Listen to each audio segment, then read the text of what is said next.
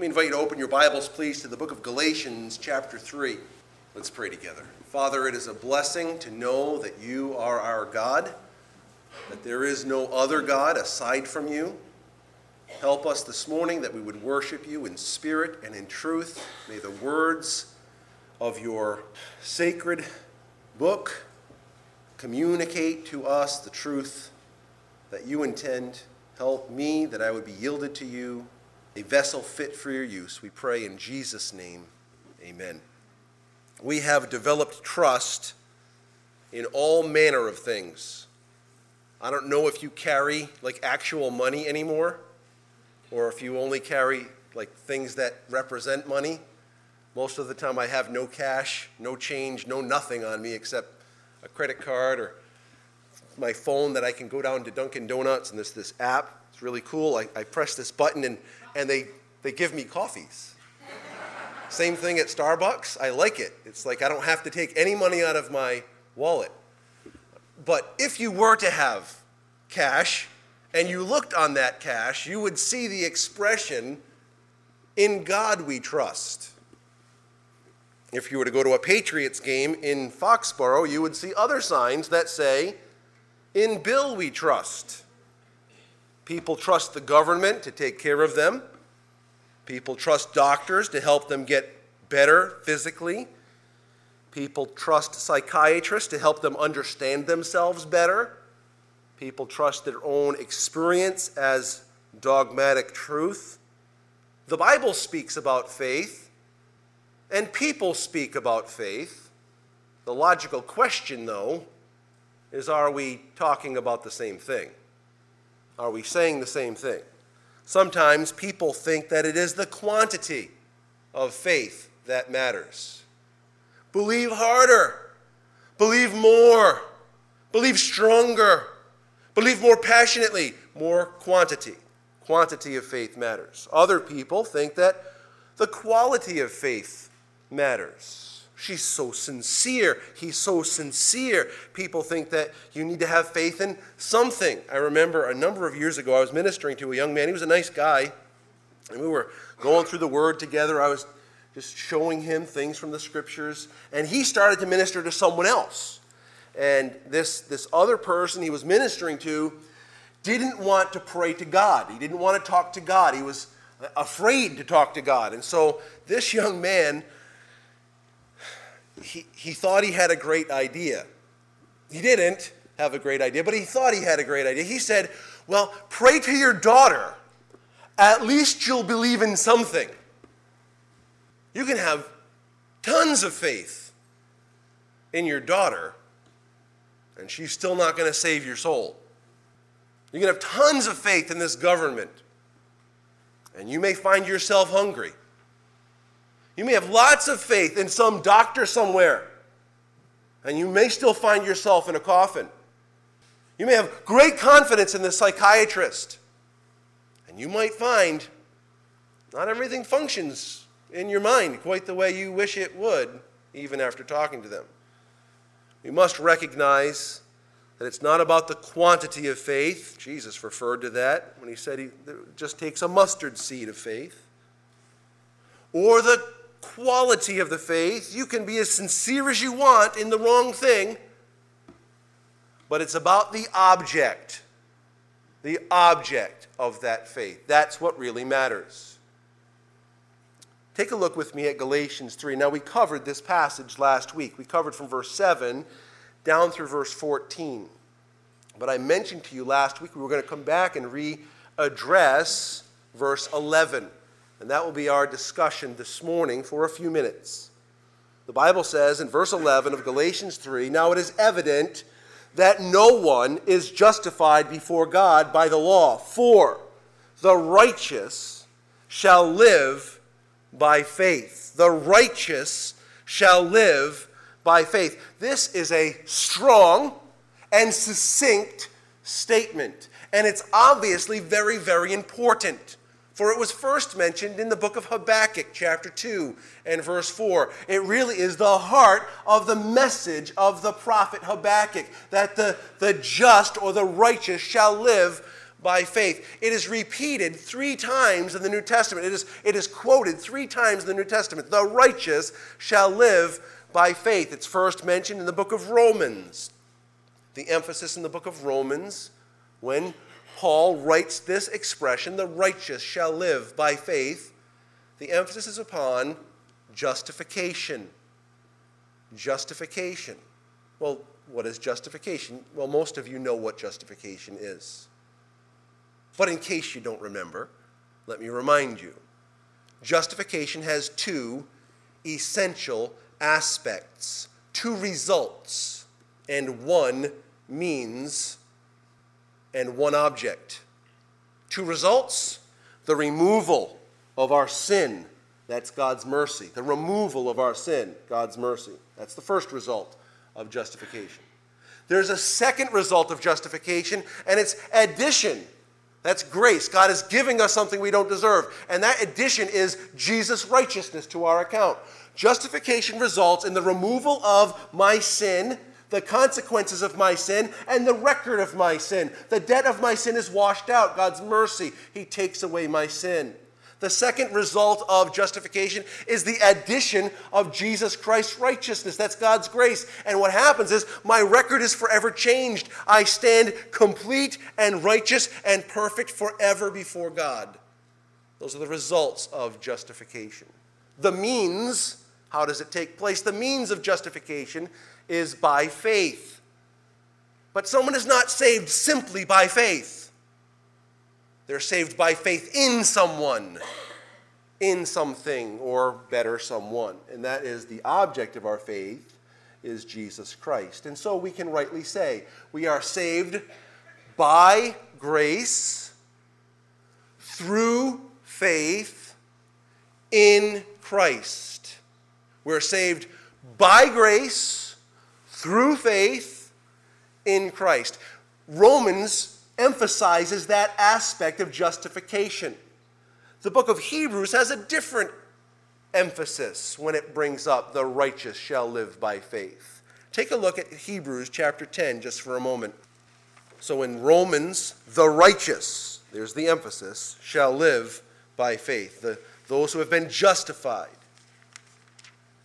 In Hebrews, you will notice that the end of this expression is the emphasis. The righteous shall live by faith. This is the emphasis in Hebrews chapter 10 is upon glorification, the end of our faith, the results of our faith. In Hebrews chapter 10, beginning in verse 35, we're cutting into the context where he is telling them, I, I remember when you experienced persecution and, and you ministered to others. I want you to remember those days. And then he tries to encourage them to, to Continue in this faith. He says in verse 35, therefore, do not throw away your confidence. What does it say? Which has what? Great reward. He's emphasizing the end there, correct? Verse 36 For you have need of endurance, so that when you have done the will of God, you may what? Receive what is promised. He's talking about the end. Then he gives us a little explanation. For yet a little while, and the coming one the one who comes, reference to Jesus, the coming one will come and will not delay. But my righteous one shall live by faith. And if he shrinks back, my soul has no pleasure in him. But we are not of those who shrink back and are destroyed, but of those who have faith.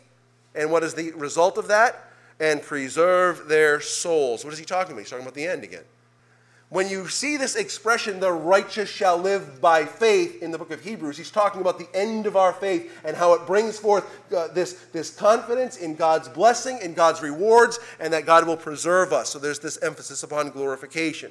Well, back in Galatians chapter 3, the emphasis is not upon the righteous shall live by faith, but upon that the righteous shall live by faith. And so we see this is emphasizing sanctification. The righteous shall live by faith. Now, we have for us defined in Hebrews chapter 11 and verse 1, we have this concept of faith defined. It says this Now, faith is the assurance of things hoped for, the conviction of things not seen. In other translations, its faith is the substance. If you want a, a nice little thought, faith is the handle that we can hold on to. Faith in Christ and the promises of God is something we can hold on to as it's, it is so real and so vibrant, you can actually, in your inner sense, feel like you're grabbing onto something that's real. It's this concept of stepping on a rock, a rock that will not move, a rock that is a solid foundation. Faith is the substance, it's the, the evidence of things not seen. Faith is a handle by which we can hold on to what God has promised. My question for you, for us to consider is what is the object of your faith? In blank, we trust. Faith is often tested. Faith is often tested. And I want to just give you a, a way to recount this in your minds from the scriptural record. You remember Adam and Eve? In the garden, before sin, their faith was tested. You remember? What was the option? Believe God or believe the serpent. The serpent offered them something that he couldn't deliver on. The serpent offered them the ability to be just like God. Now, for those of us biblical theologians, we know that God made man and woman in his own image. That's the likeness of God. They actually, in the obedience to the serpent rather than faith in God, what happened is they actually were further away from the likeness of God than ever before. They had been made in the image of God. They were like God in the ways that God made them to be like Him, in His, in his image. Cain and Abel. if you have a set of notes, it actually says Can and Abel in my notes. nice spelling job there. The question was believe God or your own wisdom. God demonstrated for Adam and Eve what a sacrifice to him was supposed to be like, and Cain had a better idea. He had a better idea, his own wisdom. As you follow a little further, you come to this person Abram or Abraham. And, and you'll notice Abraham is tested numerous times in his faith. And he's actually called in our New Testament Bibles the father of faith. Abraham was tested in his faith with regard to his location in Genesis 12. You remember that? Get up from your own people, your own land, your own kindred, go to a place I will show you. Tested by location. That's pretty hard. Then he was tested in his fertility in Genesis 15 and numerous other locations. You will bear a son.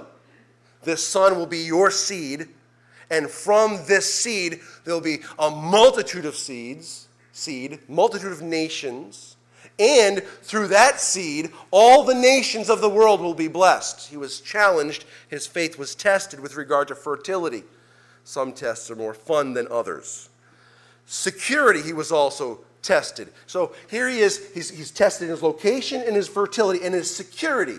Now, you, why am I saying security? Remember when he left Ur of the Chaldees and he comes to one location in Genesis 12 and he lies about his wife? What was the reason he lied? He didn't really trust God to keep him alive. He had his own ingenious idea. I'll tell them she's my sister. Well, it worked once, may as well try it again. So, Genesis 20, he does it again. I'll, I'll lie to, to Abimelech. He was tested in his faith for, for his security. And then, further than that, Abraham was tested by God concerning God's provision. You'll remember in Genesis 22, God told Abraham he would provide for himself a lamb, a ram an, an offering.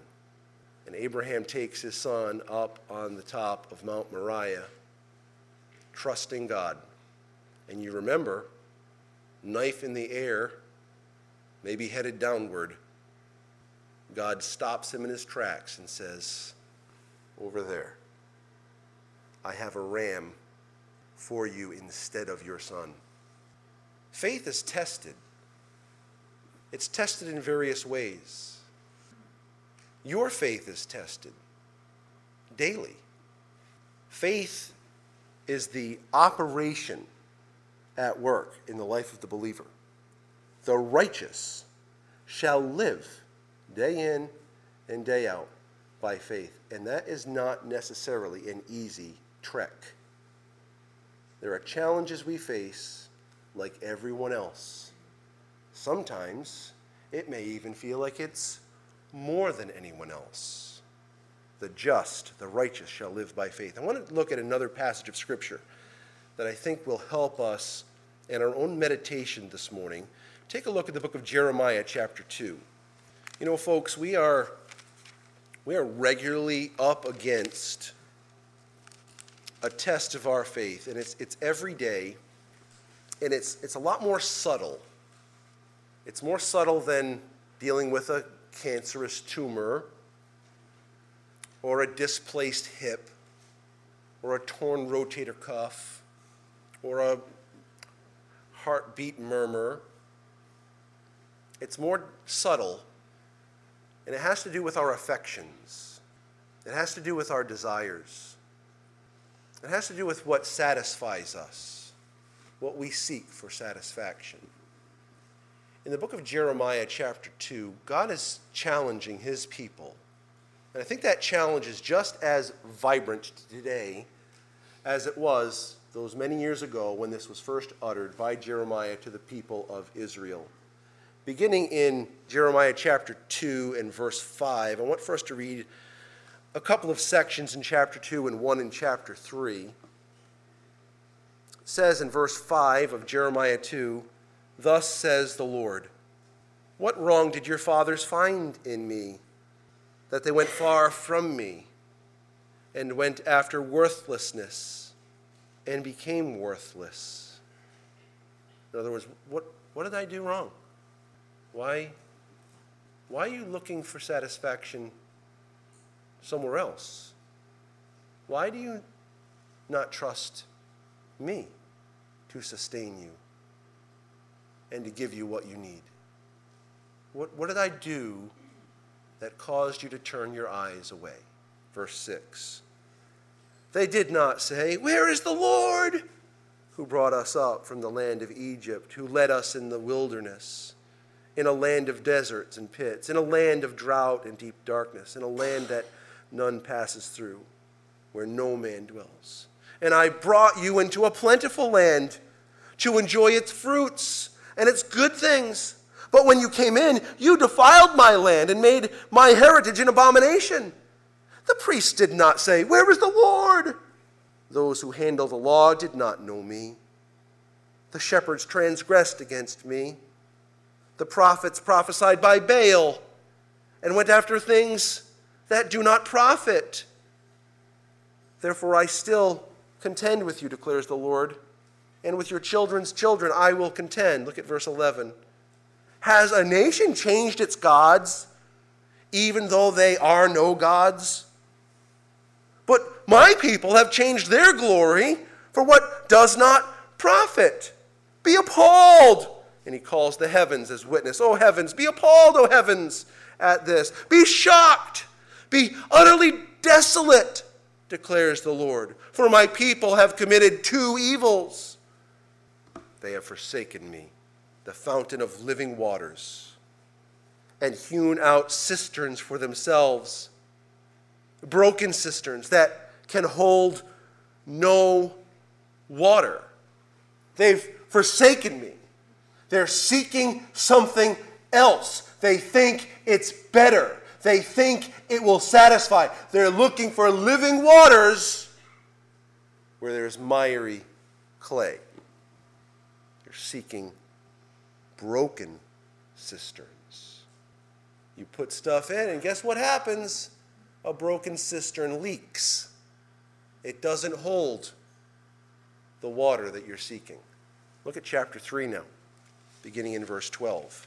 Go and proclaim these words toward the north and say, Return, faithless Israel, declares the Lord. I will not look on you in anger, for I am merciful, declares the Lord. I will not be angry forever. Only acknowledge your guilt that you've rebelled against the Lord your God and scattered your favors among foreigners.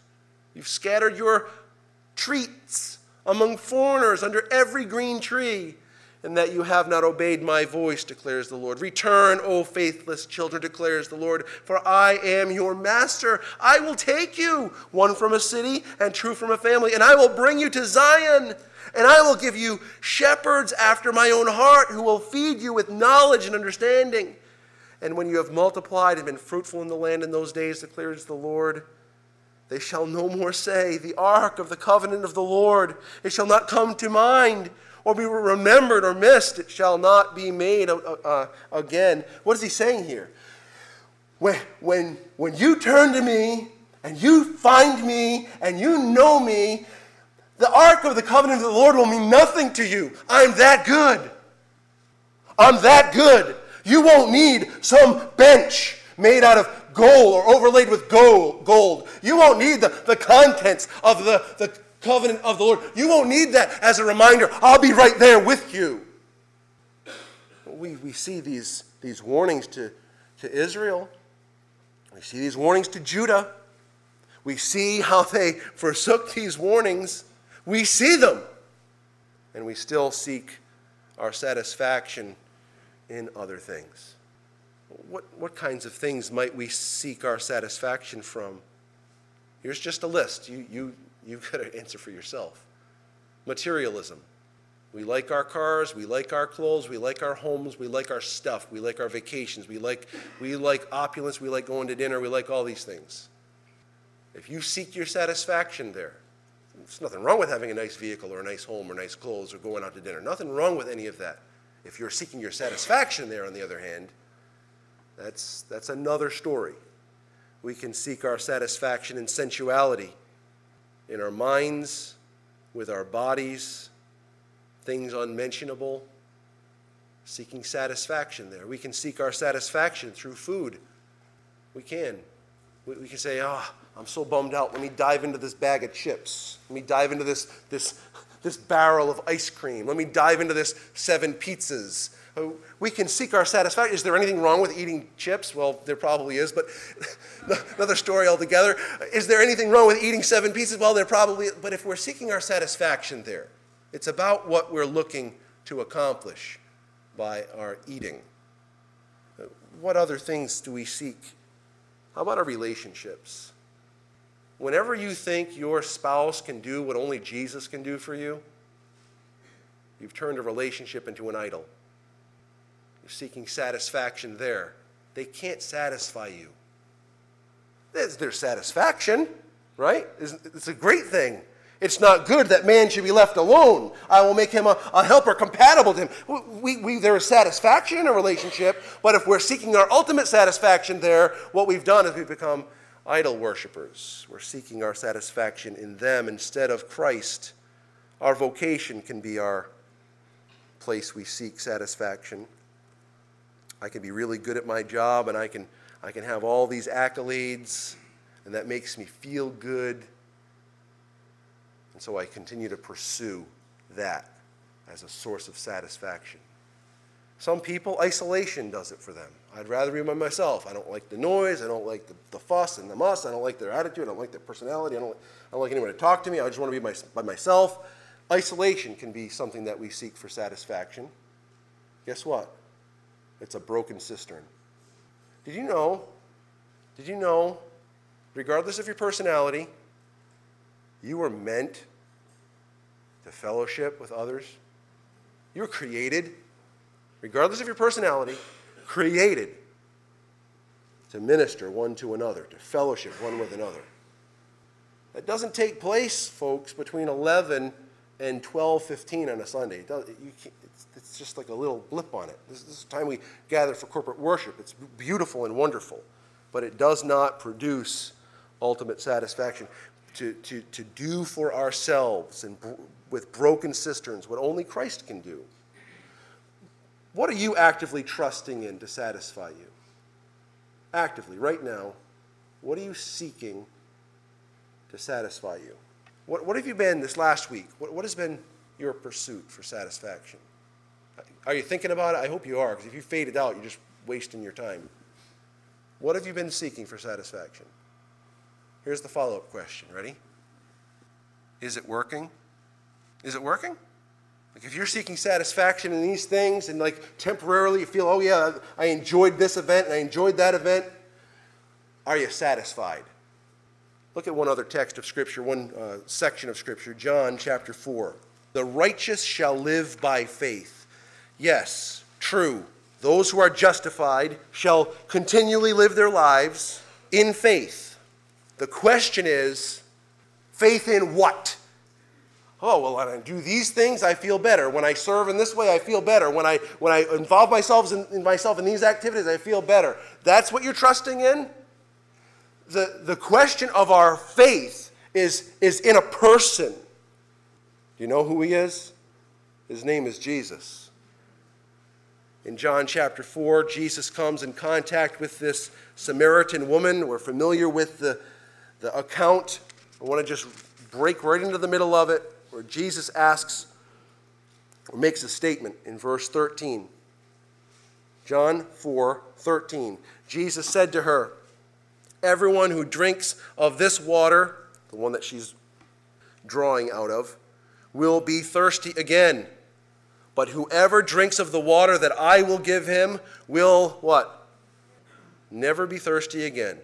The water that I will give him will become in him a spring of water welling up to eternal life. This isn't the only time Jesus talked about this, and this is, he's, you can almost see this reference back to Jeremiah. My people are seeking some other cistern to, to gather some water, but it's a broken cistern. I, I want to give you a real cistern that's, that's, that's going to hold water, and I want to fill it with living water. And Jesus says, I, I, have a, I have a place that you can find this living water. It's in me. Look at chapter 7 now of John beginning in verse 37. On the last day of the feast, the great day, Jesus stood up and cried out, If anyone thirsts, let him come to me and drink. Whoever believes in me, as the scripture said, out of his heart will flow rivers of living water.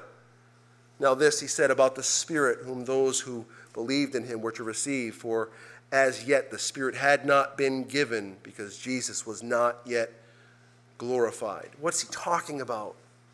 When you're hungry, when you're thirsty, when you want satisfaction, there's one location you can, you can come to.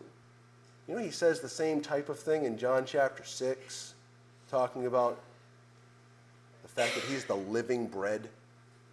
It's another image where Jesus says, Come, I'll give you something that will fill you, and it will fill you to the full. You will not need satisfaction anywhere else.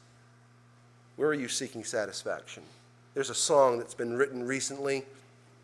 It was written by Kristyn Getty and Ed Cash. It's entitled Living Waters. A few of the lyrics Are you thirsty? Are you empty? Come and drink these living waters. Tired and broken? peace unspoken, rest beside these living waters. Christ is calling. Find refreshing at the cross of living waters. In the chorus, the question Are you thirsty? Are you empty? Come and drink these living waters. Love, forgiveness, vast and boundless. Christ, He is our living waters. Where are you seeking satisfaction? In Christ? In Christ, you'll find all the satisfaction that you can handle. You won't be thirsty. You won't be hungry. He's enough. But if you find yourself over here and over there and over here and over there, looking time and time again in different sources for a way that'll finally feel filled, what you've chosen for yourself is a broken cistern that can hold no water. That broken cistern that you may have can be fixed in Christ, in Christ alone. Let's pray together. Father, we struggle from time to time. Our affections are greatly affected by our emotions, by our passions, by our lusts. We ask that you'd help us in this next couple of moments, that we would yield ourselves and repent. Repent from seeking satisfaction in areas that will not give ultimate satisfaction. Help us that we would seek to be filled to overflowing as we hunger and thirst after righteousness in Christ that we know you will fill. Do this supernatural work, we pray in Jesus' name. Amen.